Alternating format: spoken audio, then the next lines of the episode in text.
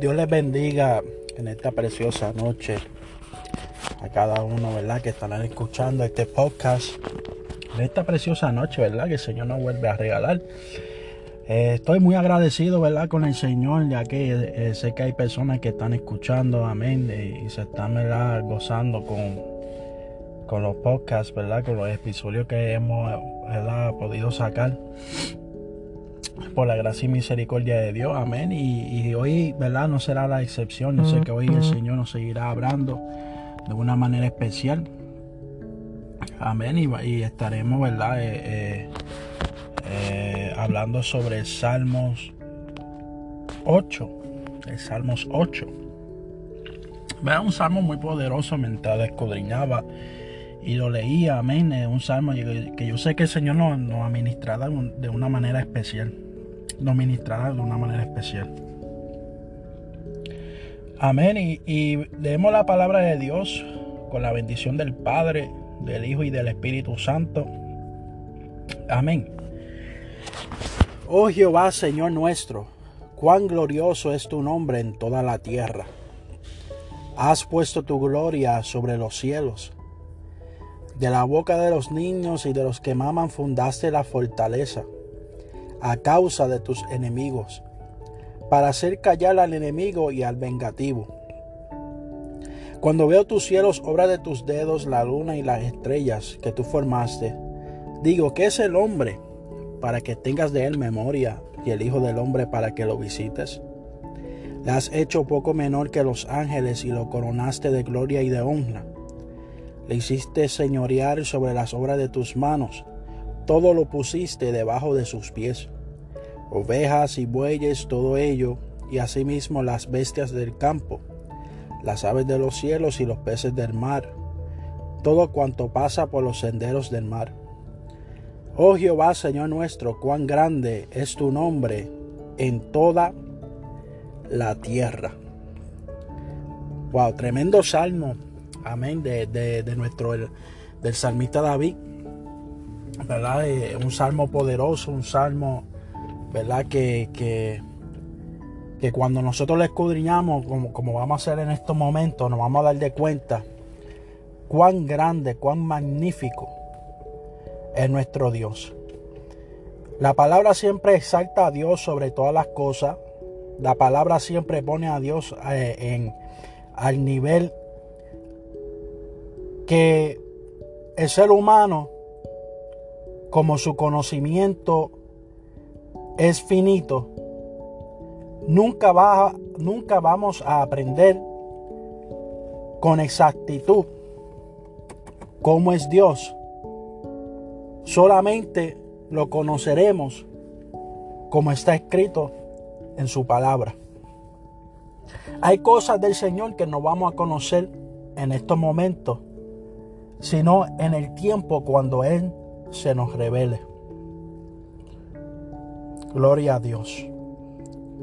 Vemos que salmista dice, oh Jehová, Señor nuestro, cuán glorioso es tu nombre en toda la tierra. Salmista lo dice con exclamación, dejando saber cuán grande es nuestro Dios.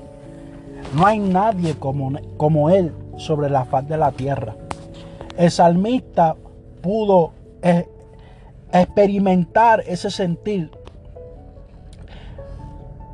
manteniendo una comunión activa con Dios.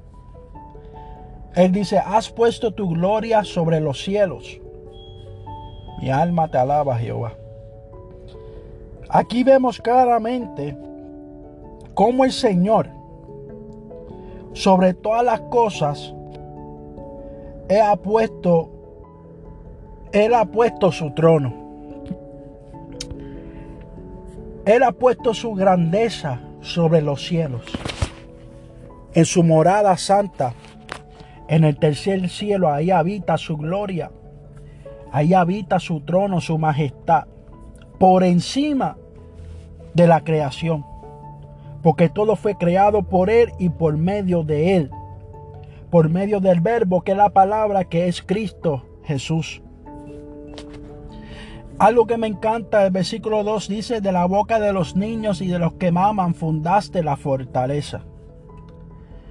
Algo que me llama la atención aquí es que vemos que Dios ha fundado la fortaleza en niños, en criaturas que aún no se han desarrollado completamente. Pero Él ha puesto su fortaleza en seres que para el ojo humano es imposible que de ahí pueda ser establecido una fortaleza. Quiero que me entienda en este momento. Algo que salmista está trayendo aquí y mientras yo le escudriñaba y me ministraba, era que podemos ver que cosas que son quizás ante los ojos del hombre insignificantes, que no pueden, aleluya, producir o no se han desarrollado completamente, esas son las personas que Dios utiliza para fundar una fortaleza, para fundar un, aleluya, un refugio o, o para, aleluya, para fundamentar, fundamentar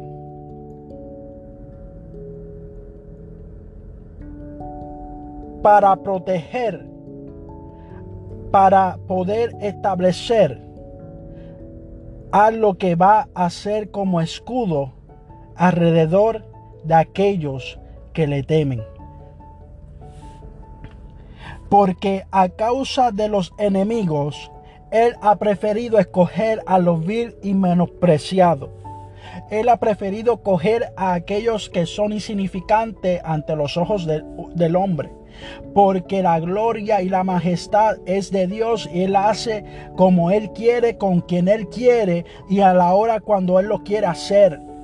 Por eso nosotros no podemos cuestionar a Dios, porque Dios va a hacer como Él quiere y usará las personas que Él quiere usar para su gloria y honra. Para hacer callar al enemigo y al vengativo. Porque algo que tenemos que conocer que Satanás, vuestro adversario, él siempre buscará la manera de hacer que en medio del pueblo de, de, Dios, en medio de las personas que quieren buscar a Dios, puedan, aleluya, alejarse, pero no tan solamente eso, sino que puedan hacer el ridículo. Pero Dios escoge a los vil y menospreciados para demostrarle a Satanás que de Él es el poder y Él va a hacer como Él quiere. Aleluya, desarrollar a cada cual porque el Espíritu Santo reparte como así Él desea. Según los dones. Pero vamos, esto estamos hablando ahora, ahora entramos en la majestad, en lo que Dios forma en lo que Dios ha creado.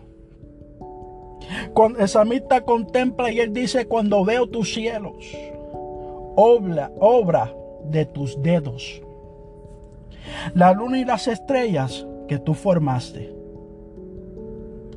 Digo, ¿qué es el hombre para que tengas de él memoria? Y el Hijo del Hombre para que lo visites. Un Dios creador, omnipotente, omnisciente, omnipresente, que está en todas partes, que lo conoce todo, que ha creado todas las cosas que aún no has creado a nosotros, el hombre del polvo de la tierra, y ha soplado en el hombre aliento de vida. ¿Cómo es posible que un Dios tan grande, tan poderoso, se haya acordado de hombres que somos pecadores, que le hemos fallado, que constantemente los rechazamos? Aleluya, que vivimos una vida a espaldas de Él. ¿Cómo es posible que Él tenga de nosotros memoria? Hay algo que me llama la atención aquí.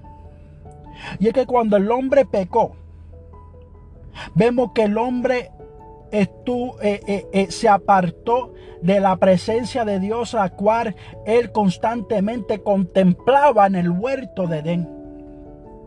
Y vemos que en ese momento eh, eh, el Señor, nuestro Dios, Él hace un sacrificio para cubrir la culpa de Adán y Eva. Y vemos que a, partir de ese momento, Él le promete a Eva que de su descendencia y de, de su simiente iba a nacer el que iba a pisar la cabeza de Satanás. Vemos que el Señor aquí está diciendo, aleluya, en otras palabras, Él ¿Cómo, ¿Cómo, es posible? Salmista dice, ¿cómo es posible de que después que el hombre ha pecado, después que el hombre te ha fallado, tú tengas de él memoria? Aleluya, esto está poderoso. Tú tengas de él memoria todavía. ¿Y cómo es posible que tú envíes a tu hijo unigénito para que lo visite? Ah, mi alma te alaba Jehová.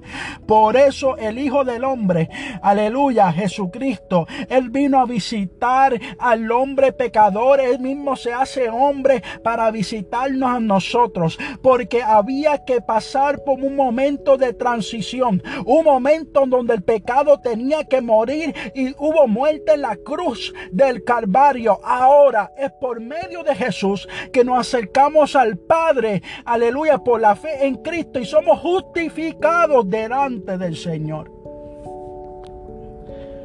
Oh, mi alma te alaba Jesús. Dice el versículo 5, le ha hecho poco menor que los ángeles y lo coronaste de gloria y de honra. O sea que los ángeles tienen una posición más alto que nosotros los seres humanos. Y en esta posición que nosotros hemos recibido, esta posición de, de, grandeza, esta posición de excelencia, es la posición que la cual nosotros hemos recibido, porque cuando venimos a ver, en esta posición también Cristo tuvo que venir. En esta posición también Cristo tuvo que reinar. Oh, mi alma te alaba Jesús. ¿Cómo es posible que nosotros siendo menos que los ángeles hemos sido coronados de gloria y de honra? Y esa gloria, esa honra la cual con lo cual el Señor nos ha coronado ha sido por medio de Cristo. No nos olvidemos que hemos sido creados a la imagen y semejanza de nuestro, de nuestro Señor. Y por eso cuando nosotros, aleluya, entablamos una relación con Dios, entonces vuelve otra vez a formalizar eso lo que se había, aleluya, se había, eh, eh, la separación que hubo, ahora torna otra vez una relación. Y por eso eh, Satanás busca la manera de que eso no suceda, porque no quiere que nosotros seamos imagen y semejanza de aquel que nos creó. Ahora la iglesia, aquel que ha sido comprado por la sangre de Cristo, aquel que ha aceptado a Cristo, ahora tú has sido coronado de gloria y de honra, pero no es porque tú lo merezcas, es por la misericordia de Dios. Y por eso hoy tú puedes decir, hoy soy real sacerdocio, hoy soy nación santa, hoy soy un pueblo adquirido por Dios para anunciar de las virtudes de aquel que me sacó de las tinieblas a su luz admirable. No olvidemos que lo que hemos recibido ha sido de Dios. Mi alma te alaba Jesús. Dice, versículo 6, le hiciste señorear sobre la obra de tus manos. Todo lo pusiste debajo de sus pies. Aquí vemos una profecía. Una profecía porque aunque no todo ha sido sujeto bajo los pies de Jesús, sí, ya, aleluya, la muerte ha sido derrotado. Aleluya, la iglesia es más que vencedora en Cristo Jesús. Aleluya, o sea que todo ha sido puesto debajo de los pies del Maestro, aunque, aunque no ha llegado a su máxima, aleluya, eh, reinado, pero ya vemos que ya Satanás es derrotado.